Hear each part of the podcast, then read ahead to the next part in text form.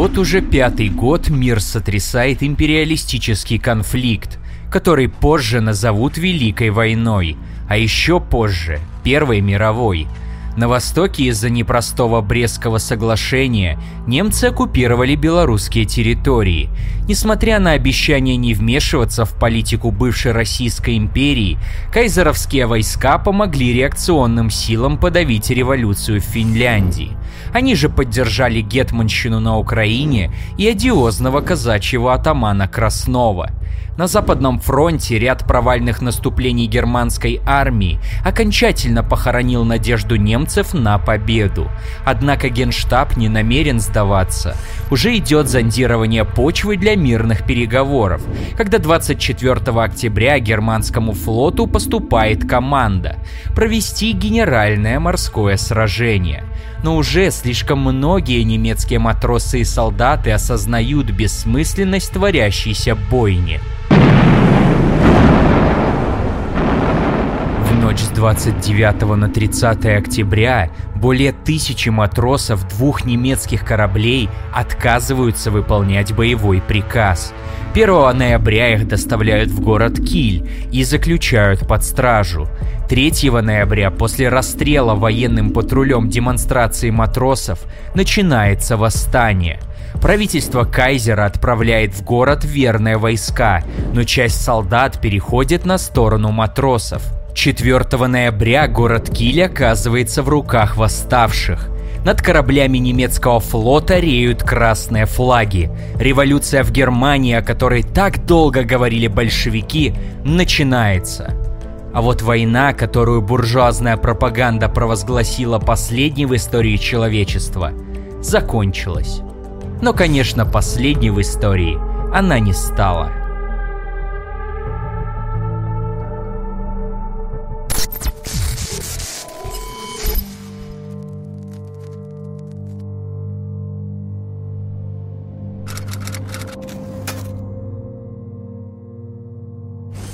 На западных землях бывшей Российской империи Германия планировала создать пояс буферных марионеточных государств, так называемый Миттель Европ.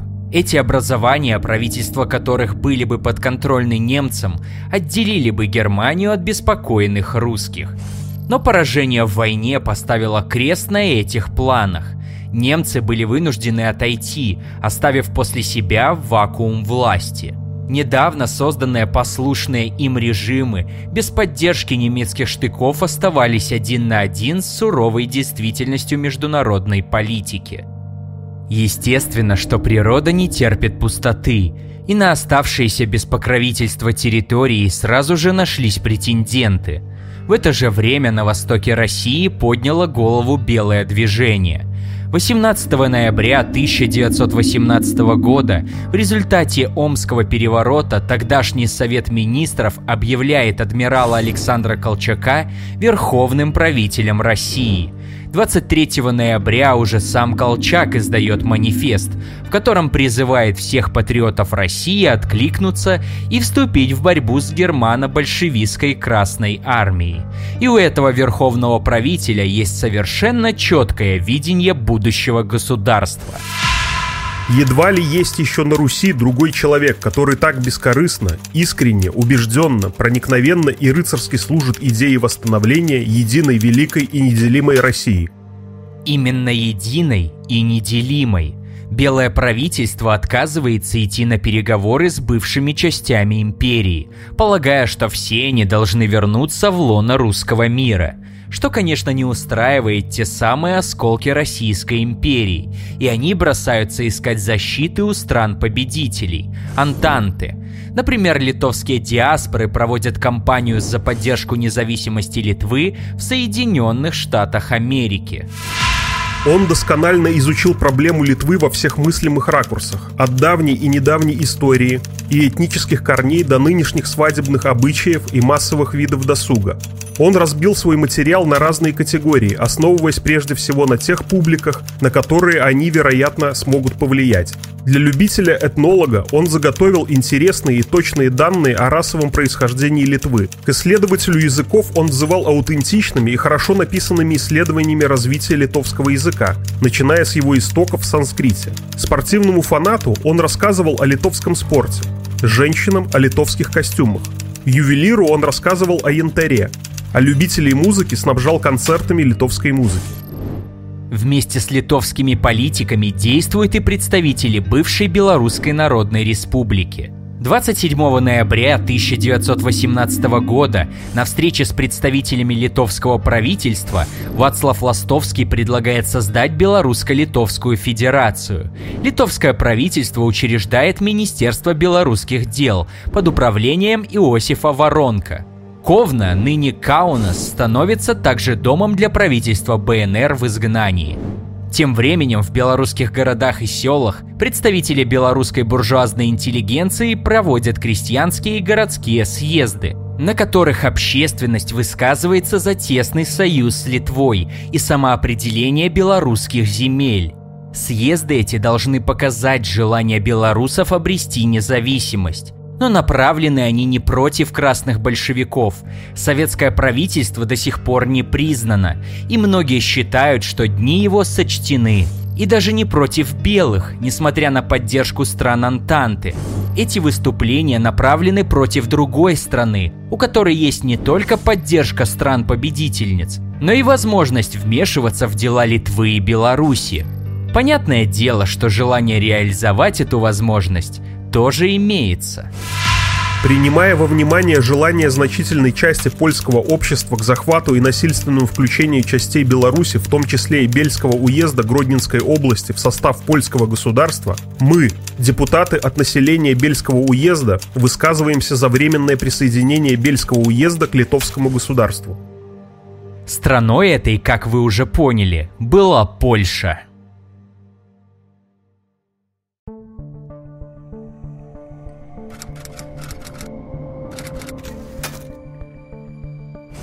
Со времен третьего раздела Речи Посполитой польская общественность неустанно боролась за восстановление собственного государства.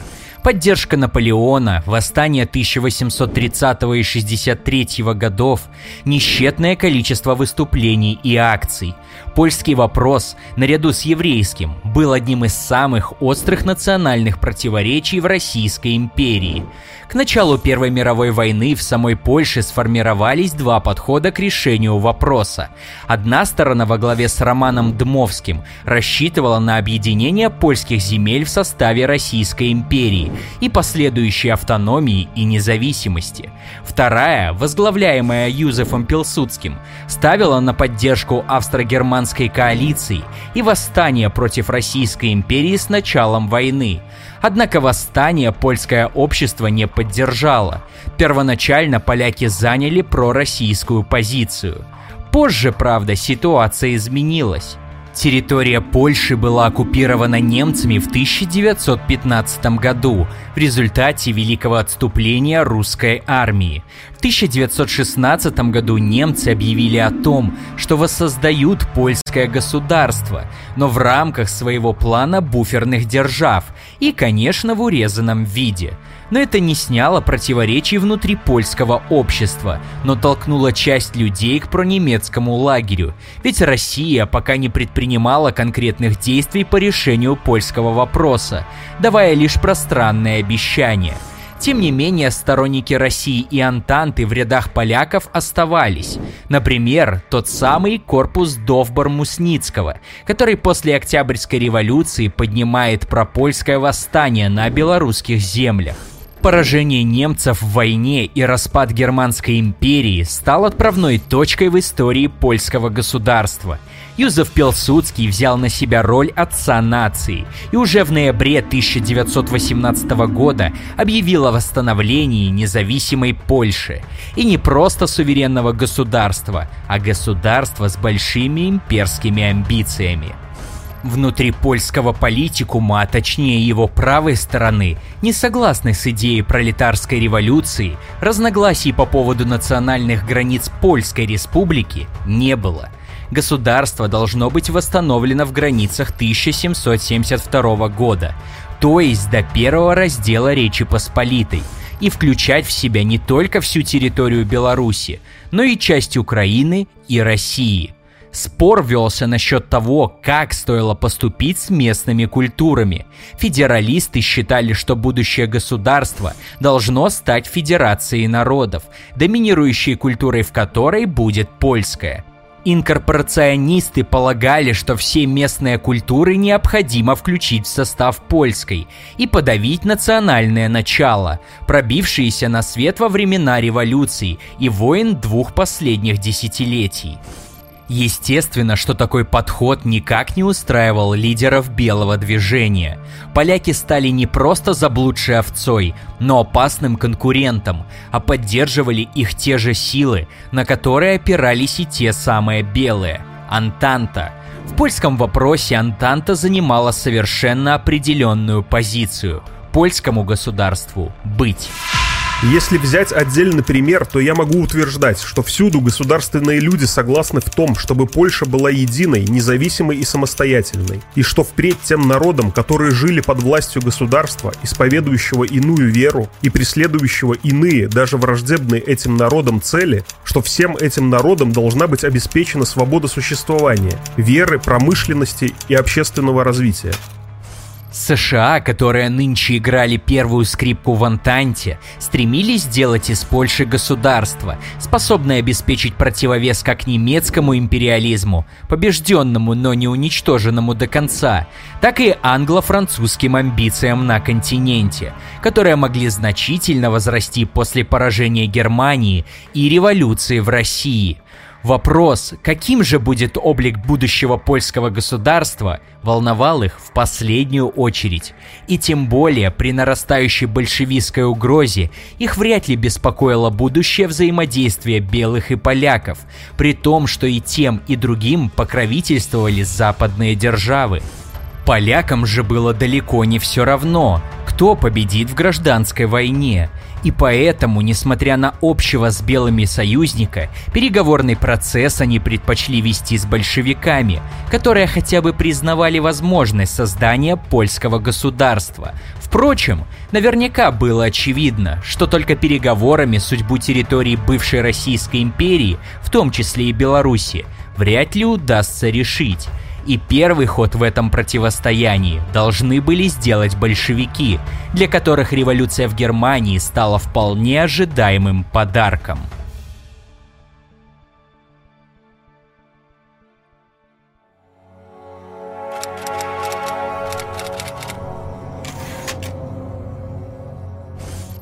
11 ноября 1918 года по условиям Компьенского перемирия Германия отказывается от дальнейшего соблюдения Брест-Литовского мирного договора. Прозорливость Ленина, который настоял на его заключении в марте 1918 становится очевидной. 13 ноября в ЦИК постановил следующее. Всероссийский ЦИК СИМ торжественно заявляет, что условия мира с Германией, подписанные в Бресте 3 марта 1918 года, лишились силы и значения. Брест-Литовский договор, равно и дополнительное соглашение, подписанное в Берлине 27 августа и ратифицированное в ЦИК 6 сентября 1918 года, в целом и во всех пунктах объявляется уничтоженным. Все включенные в Брест-Литовский договор обязательства, касающиеся контрибуции или уступки территории и областей, объявляются недействительными. Трудящиеся массы России, Лифляндии, Эстляндии, Польши, Литвы, освобожденные германской революцией от гнета грабительского договора, продиктованного германской военщиной, призваны сами решать свою судьбу. 17 ноября Красная Армия продвигается вслед уходящим с оккупированных территорий германским войскам. Несмотря на случаи саботажа со стороны отступающих немцев, продвижение красноармейцев стремительно и почти не встречает сопротивления. На местах создаются советы и советские правительства, а население в основной своей массе встречает Красную Армию как освободителей – 21 ноября Красная Армия занимает Полоцк. К 28-му Бобруйск. Минск освобожден 10 декабря, а 27-го красноармейцы выходят к Новогрудку. Большая часть современной территории Беларуси будет освобождена к концу января. В это же время, в декабре, Красная Армия занимает большую часть Литвы и устанавливает там советскую власть. 6 января под контроль Советской Республики переходит Вильнюс. Буржуазное литовское правительство переезжает в Каунас, а основная часть Рады БНР находится в Гродно. В конце концов, фронт остановится по линии Поневежис, Алитус, Слоним, Пинск, Иваново. Но пока Красная Армия наступает на Запад, в самой партии большевиков нет единства по поводу будущей судьбы белорусской земли. Каков же расклад сил в этом вопросе на момент ноября-декабря 1918 года? Совет народных комиссаров и прежде всего Ленин и Сталин стоят на позиции борьбы за самоопределение народов – Получив горький опыт гражданской войны в Финляндии, где национальная буржуазия сыграла на патриотических чувствах пролетариата, глава советского правительства готов со всей силой отстаивать национальное самоопределение. Не весь состав советского правительства разделяет эту точку зрения, но авторитет Ленина играет решающую роль в этом вопросе. Белорусский вопрос в этот момент, по мнению СНК, остро не стоит. Белорусская буржуазия не развита. Народ только-только начал проявлять некое самосознание. И Ленин не выделяет белорусов даже в указаниях и письмах, в отличие от литовцев, латышей и украинцев. Это задевает чувства и интересы белорусских секций при СНК, находящихся в Москве. Их председатель, наш старый знакомый Дмитрий Желунович, 19 ноября пишет статью «А как же с Белоруссию?», в которой упрекает комиссариат по национальным делам, главой которого в то время был Иосиф Сталин, в отсутствии проектов по национальному устройству Белорусской Республики. Эти действия Желуновича вызывают глубокое неприятие у членов облисполком ЗАПа в Смоленске, которые считают себя законным правительством Западной области. После взятия Минска облисполком ЗАП начинает готовить конференцию областных секций РКПБ, 2 декабря на заседании секции члены комитета принимают программу конференции. Вопроса о провозглашении Советской Социалистической Республики Беларуси в ней нет. 13 декабря Александр Мясников посылает телеграмму Якову Свердлову, второму человеку в советском государстве того периода. В ней он называет предложение Минского губернского ревкома включить в повестку вопрос о создании Белорусской Советской Республики частным мнением местных советских работников. Таким образом, перед Советом народных комиссаров встает выбор. Можно поддержать обл. исполком ЗАП, Мясников и его соратники – старые проверенные большевики, надежные люди и преданные борцы за диктатуру пролетариата. Но они уже однажды недооценили ситуацию и позволили деятелям БНР разыграть национальную карту. И не их заслуга в том, что те деятели БНР оказались неспособны победить даже с таким козырем. Или можно было поставить на белорусские секции во главе с Желуновичем.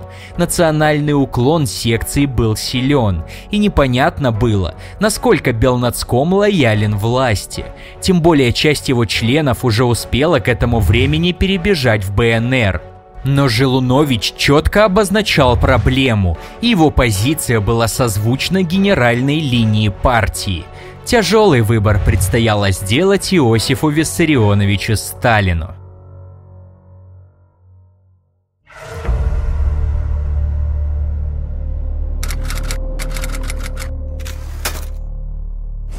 Центральный комитет партии большевиков внимательно наблюдал за противостоянием облисполком ЗАПа и Белнацкома.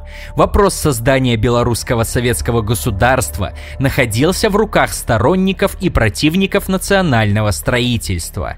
Первый и решающий шаг сделал Белнацком – с 21 по 23 декабря в Москве члены комитета и белорусских секций проводят конференцию. На ней Жилунович и его соратники признают необходимым создание Белорусской Советской Республики и избирают Центральное бюро белорусских секций.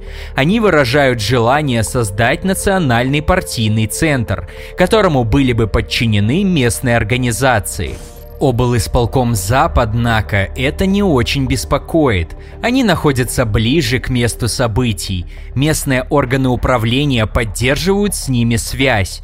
25 декабря 1918 года Мясников в письме Минскому губревкому требует не допускать освещения на страницах газеты «Бедняк», так называемой белорусской коммуны, и избегать белорусско-республиканской химеры.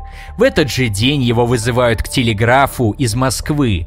На линии находится Иосиф Сталин.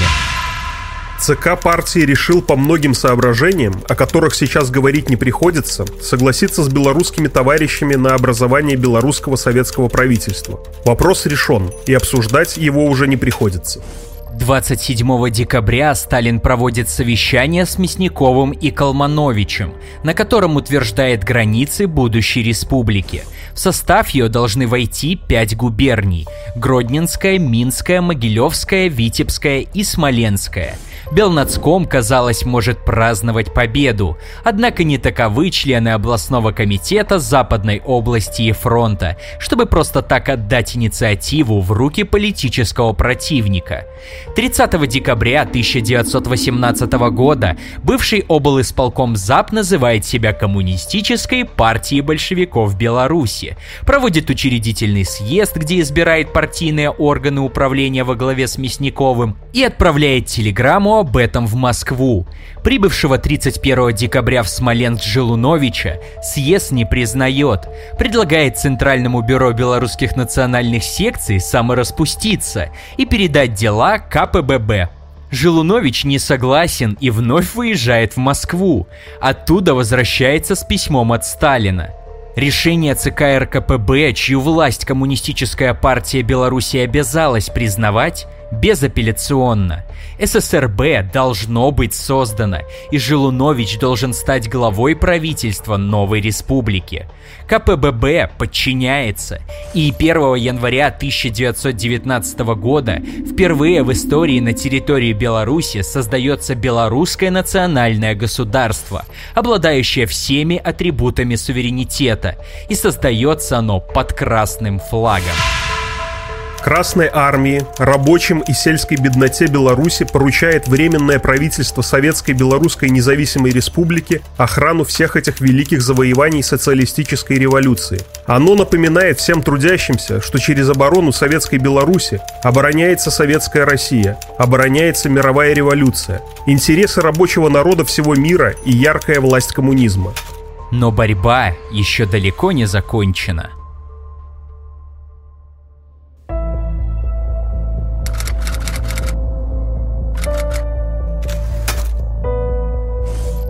Даже само объявление манифеста стало поводом для борьбы. 1 января новоорганизованная, но не отличавшаяся единством белорусская советская власть связалась со Сталиным.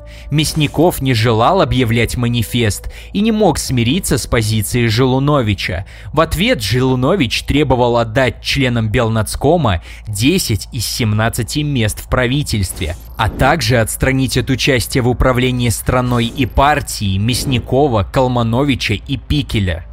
Спор вновь пришлось решать Сталину, и тот жестко держался линии партии. Председателем правительства стал Дмитрий Желунович, но представители Белнацкома получили только 7 мест.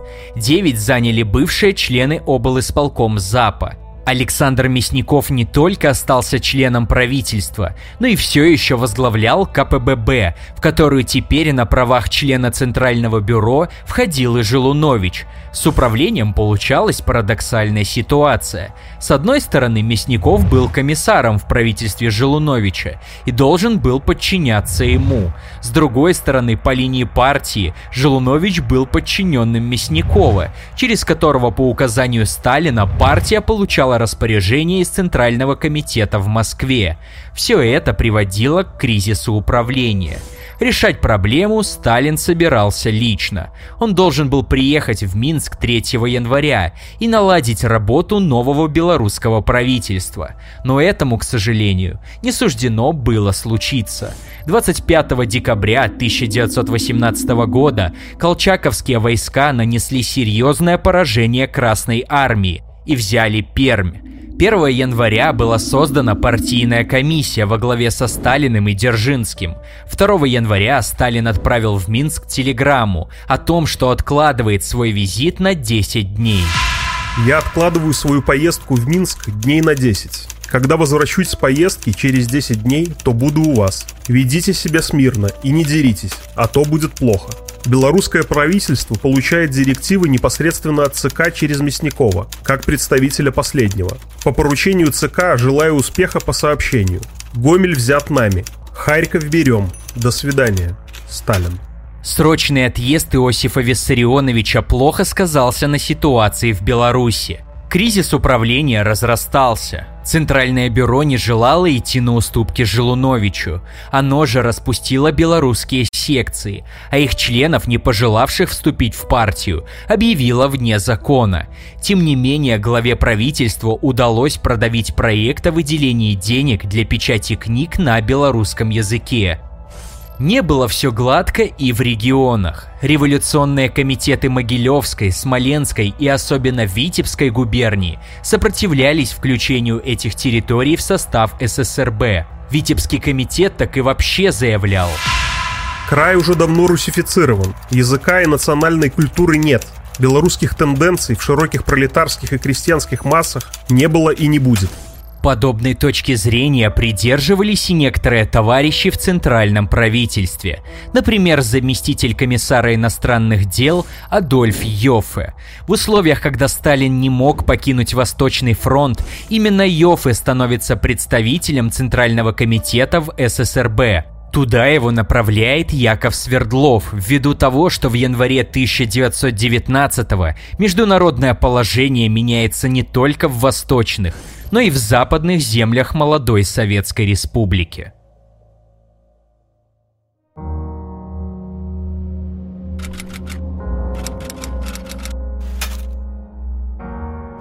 Деятели бывшей БНР восприняли провозглашение СССРБ неоднозначно – Часть из них, например, члены партии белорусских социалистов-революционеров, левого крыла распавшейся БСГ, объявила, что СССРБ не может являться государством в признанном смысле слова. Той же позиции придерживались социалисты-федералисты. А вот Антон Луцкевич и члены Виленской Рады отнеслись к провозглашению Белорусской Советской Республики более благосклонно. Еще утром в газете «Эхо» появилось известие, что в Минске 2 января 2019 года советские власти объявили о независимости Советской Белорусской Республики. Это всех наших так наэлектризовало, что все они как один готовы ехать в Минск и работать с большевиками. Это же настроение и на заседании Рады. Однако вскоре эти настроения были омрачены как борьбой внутри правительства СССРБ, так и ситуацией в самой Литве. Как уже говорилось, буржуазное правительство Литвы предприняло беспрецедентные шаги, чтобы повысить известность страны на международной арене. Но популярность в американских и европейских салонах не могла оказать поддержку перед наступающей Красной Армией. 6 января Красная Армия берет Вильнюс, и в Литве образовывается Советская Республика – Ситуация в Литве в корне отличается от белорусской. Она была богаче, позиции буржуазии были там сильнее, чем в Беларуси, а значит крепнет и национальное движение.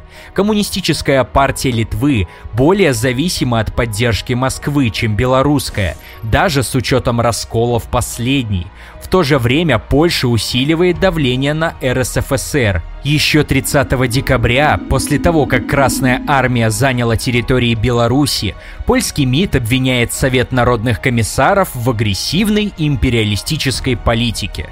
Переговоры между сторонами 2-5 января результатов не дают – а чуть позже, в этом же месяце, в Высокомазовецком воеводстве польскими солдатами убита часть российской делегации Общества Красного Креста.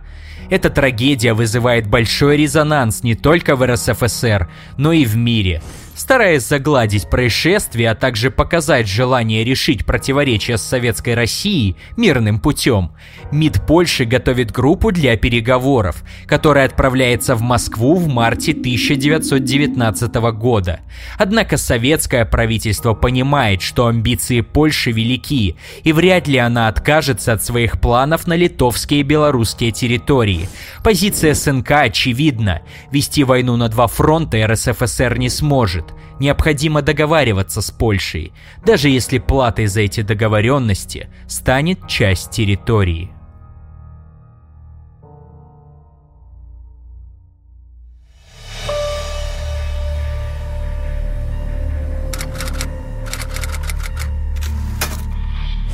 Адольф Йоффе тем временем озвучивает свой план. С опорой на Могилевский, Смоленский и Витебский губернские комитеты он предлагает оставить от ССРБ лишь Минскую и Гродненскую область, в своих письмах Йоффе утверждает, что существование ССРБ вообще не было бы оправдано, но если сейчас включить республику в состав РСФСР, то столкновение с Польшей неизбежно. Он воспринимает Литву и Беларусь только как буферные зоны, защищающие РСФСР от агрессии с Запада. На такой подход негативно реагируют не только Желунович и соратники, но и остальной состав правительства ССРБ. Против разделения ССРБ выступают Мясников, Кнорин и остальные бывшие члены облисполком ЗАПа. Мясников пишет письма в ЦК, а Жилунович выезжает 16 января в Москву для встречи с Лениным. Цель, если не предотвратить разделение ССРБ, то хотя бы ограничиться отделением одной области – Витебской, партийный комитет которой является самым непримиримым в борьбе с белорусским сепаратизмом.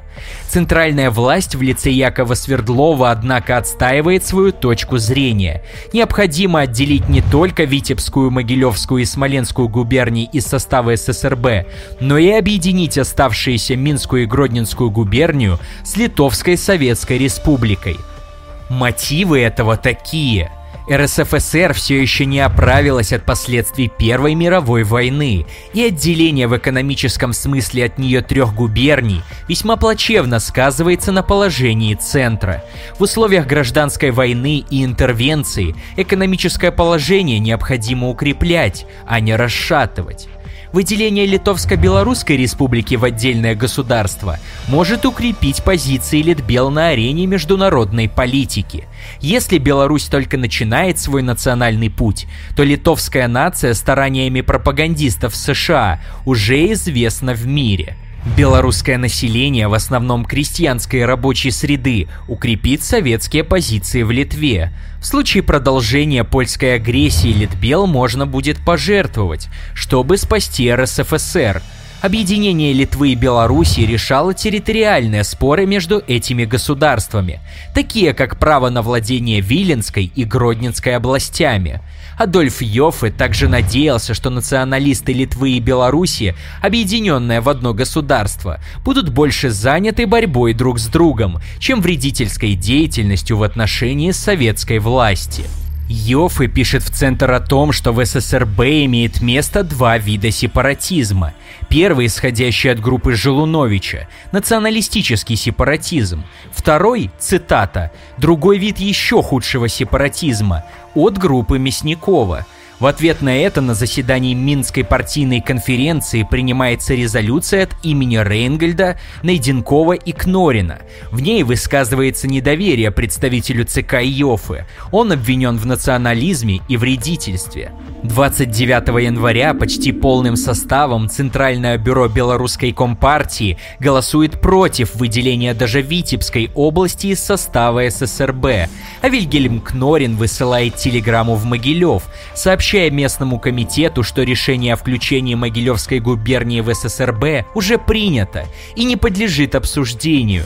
Опровергать эту телеграмму приходится лично Якову Свердлову. Центральная власть остается непреклонной. Губернии отделить, а ССРБ слить с Литвой, образовав Литбел СССР.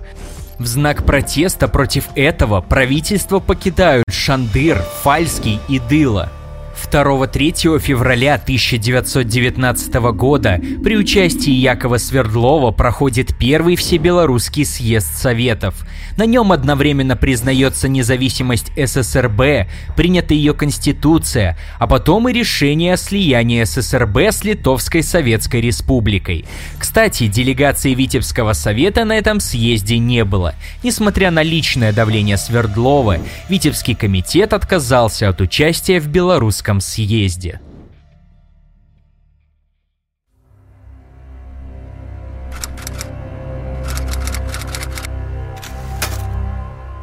Таким образом совершилось создание Литбел СССР – РСФСР признала ее независимость и самостоятельность. Столицей новой республики стал Вильнюс, духовный центр белорусской и литовской культуры, несмотря на возражения представителей ССРБ, желавших остаться в Минске. Правительство в основном состояло из представителей литовской коммунистической партии, более покладистой, чем белорусские сепаратисты. Дмитрий Желунович был отправлен на работу корреспондентом в Харьков – Александр Мясников первоначально вошел в правительство, однако в мае 1919 он будет отозван в Москву на должность председателя Московского горкома партии. Из представителей бывшего правительства СССРБ в руководстве Литбел на должности секретаря оставался Вильгельм Кнорин – Адольф Йоффе, однако, тоже не добился всего, чего хотел. Заслужив отрицательную репутацию в кругах не только белорусских, но и литовских коммунистов, Йоффе не получил желанную должность партийного главы Литбел. Сталин, вняв жалобам местных руководителей, согласился назначить на эту должность Казимира Цеховского. Йоффе остался представителем Литбел СССР в переговорах с поляками – Несмотря на все старания советского руководства придать Литбел статус самостоятельного государства и субъекта международного права, польская сторона фактически игнорировала новое государство, считая, что переговоры необходимо вести с Москвой. А в Москве, в свою очередь, прекрасно понимали, что польская сторона готовится к войне, и никаких иллюзий по поводу боеспособности Литбел не питали. Нежелание Йофы включать в состав правительственных органов большинство бывших функционеров СССРБ превращало ситуацию с кадрами из сложной в катастрофическую. Из-за недостатка кадров даже в центральном аппарате приходилось использовать местную, буржуазную интеллигенцию, далеко не всегда благожелательно настроенную к советской власти. Регионы же страдали от кадрового голода еще сильнее – Особняком стоял Минский губревком, который находился на особом положении и проявлял автономистские и сепаратистские настроения по отношению к правительству в Вильнюсе. Вильна. Комиссариаты организованы во всех областях. Нужны агитаторы. Оружия нет. На учет населения не идет. Ашмяны. Сознание населения слабое. Агитаторов недостаток. В властях контрреволюция берет верх. В шести из десяти областей имеются комиссариаты. Люди из комиссариатов разбегаются, опасаясь населения и голода. Караульной роты нет, население в нее не идет. Кроме того, нечем удерживать. Имеются два агитатора. Нет связи между властями. Ковинский. Настроение населения, особенно крестьян, враждебные к советской власти. Причина – хулиганское поведение наших частей, которые оперируют против немцев. Учет населения попытались сделать при помощи метрических книг. Один священник на требование пытался дать данные, но был избит крестьянами. Метрические книги порваны. Ужасным было и экономическое положение. За время войны и оккупации многие предприятия и крестьянские хозяйства были разорены. Попытка наладить экономику в сложных условиях неопределенности успехом не увенчались, несмотря на помощь центра. Только в марте РСФСР выдала Литбел СССР кредит на сумму в 180 миллионов рублей. Армейские кадры в западной армии также оставляли желать лучшего – Уставшие воевать за годы империалистической войны люди не стремились сражаться снова. Как и у гражданской власти ощущались проблемы с кадрами, лучшие командиры и бойцы были переправлены на Восточный фронт для сражения с колчаковскими войсками. Словом, было очевидно, что удара поляков Литбел не выдержит. И, несмотря на общее боевое настроение в правительстве Литбел СССР, члены его понимали, что их республика в переговорах РСФСР с Польшей не больше, чем объект торга. Агнец на заклание. Ни местные поляки, ни литовцы не готовы отдать Польше, Литву и Беларусь. Однако, если бы это было постановлено партией, они бы подчинились.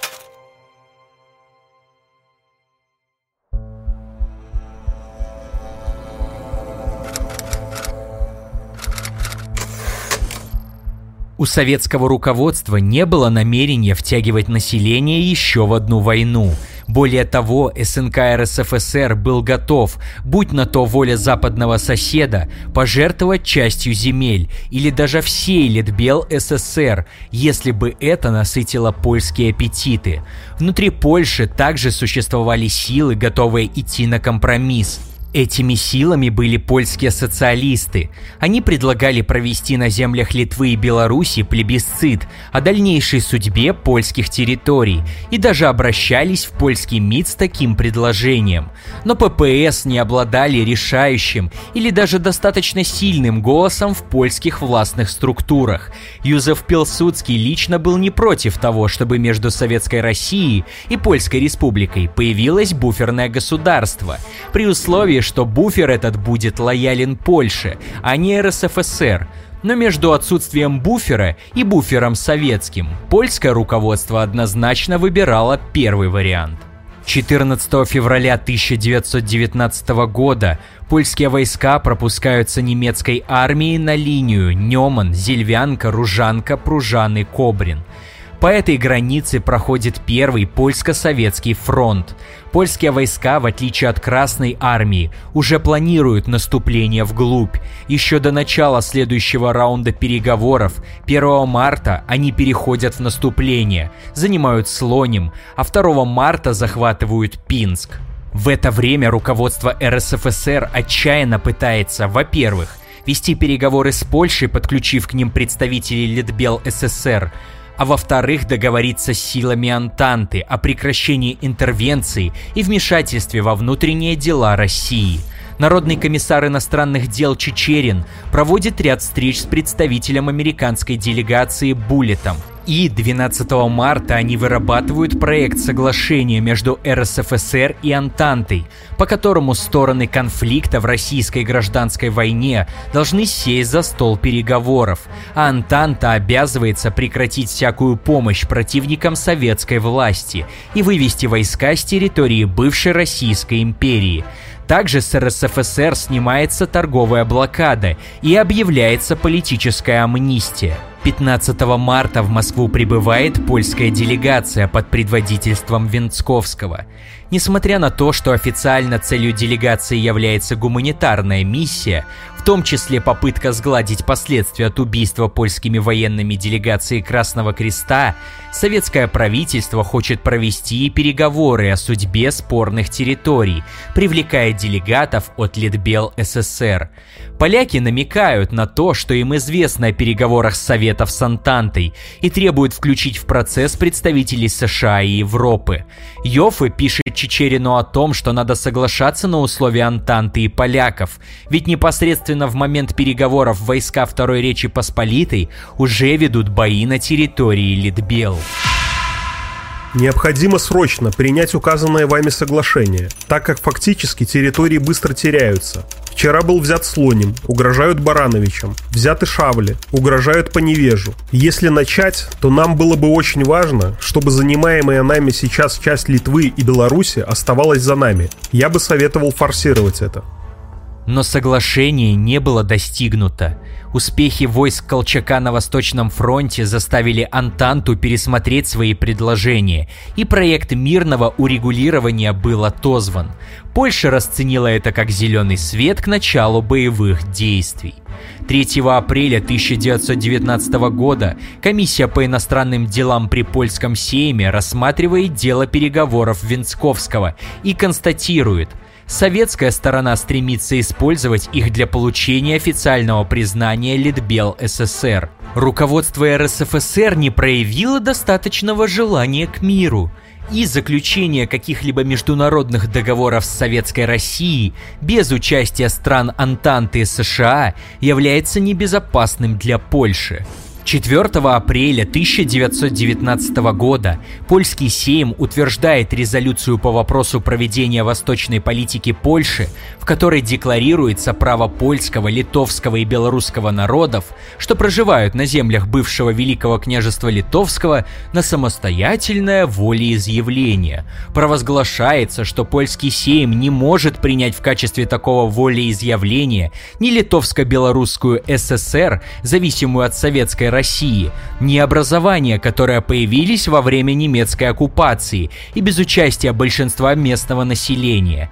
Имеются в виду Литовская буржуазная республика и украинские государственные образования. Проще говоря, польское правительство считает, что только под его руководством народы обозначенных территорий смогут провести демократическое волеизъявление – 17 апреля польские войска переходят в наступление. К 19 апреля они занимают Лиду, Новогрудок, Барановичи и столицу Литбел СССР – Вильна. 21 апреля там выступает Юзеф Пилсудский, призывая литовский народ вспомнить об унии времен Речи Посполитой. Столица Литбел СССР переезжает в Минск, но уже понятно, что дни республики сочтены – в июле Антанта уполномочивает Польшу на оккупацию Восточной Галиции, что фактически ликвидирует Западную Украинскую Народную Республику. Государственное образование гораздо более лояльное к западным силам, нежели советская Литбел. 8 августа после 40 дней обороны под ударами поляков пал Минск. Столица Литбел переезжает в Бобруйск, который падет 29 августа. В этот день фактически республика и прекратит свое существование, несмотря на то, что де юре исчезнет только через год. Позиция советского руководства в этой войне проста. Польский фронт не является основным. Сперва нужно остановить Колчака. И что интересно, в этом с советским руководством солидарны и сами поляки. Белые под давлением Антанты согласны признать независимость Польши, но только в границах западнее Буга, что идет в разрез с планами Пилсудского и его правительства. Поэтому, когда в июле-августе Антанта оказывает давление на польское правительство с целью дожать большевиков на Западе, поляки отказываются и к осени фактически прекращают боевые действия, заключив перемирие с Советами. Начинается следующий раунд переговоров, но о нем, как и о положении на оккупированных территориях и военных действиях, мы поговорим в следующий раз.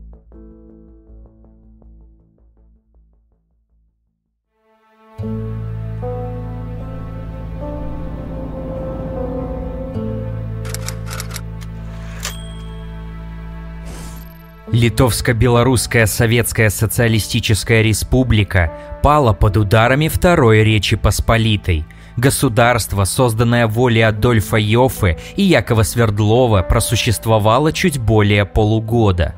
С одной стороны, сами же идеологи создания Литбел осознавали непрочное положение молодой республики, находящейся рядом с новым империалистическим хищником, которого с большим удовольствием подкармливали хищники старые – с другой, еще на этапе рассмотрения вариантов решения белорусского вопроса большевики имели разные точки зрения. Попытки протолкнуть строительство социалистического проекта исключительно для белорусов увенчались провалом. Во многом из-за объективных причин, таких как разорение территории Беларуси войной и имперской политикой прошлых лет – Штыков, которые могли помочь удержать власть рабочих и крестьян, не хватало. Разгоралась гражданская война на Востоке.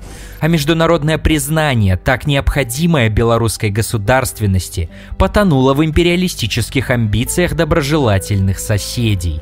А если быть точнее, правящих классов этих стран – Поэтому в итоге победила та точка зрения на белорусский вопрос, которая наиболее соответствовала моменту. Прагматизм взял верх над сантиментами.